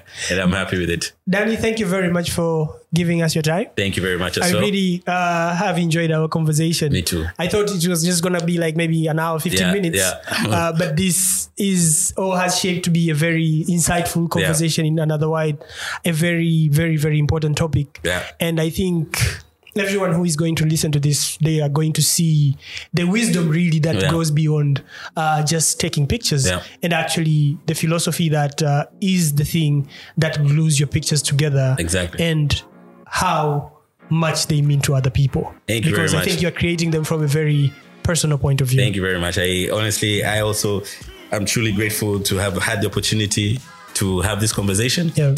Um, and you, you would know as well. Like I'm usually very, as much as I'm behind the camera, Yeah. I'm, like I'm also very like uh, reserved when it comes to having like conver- conversations on podcasts or like I'm starting to do it a little bit more now. Yeah. But uh, it's been a very insightful, but also a very fun uh, conversation. I'm really, really humbled to be Yeah. the guy to, uh, you know, initiate you Yeah. into this particular Yeah. journey. Thank you, bro. Thank you very much, Danny. Yeah.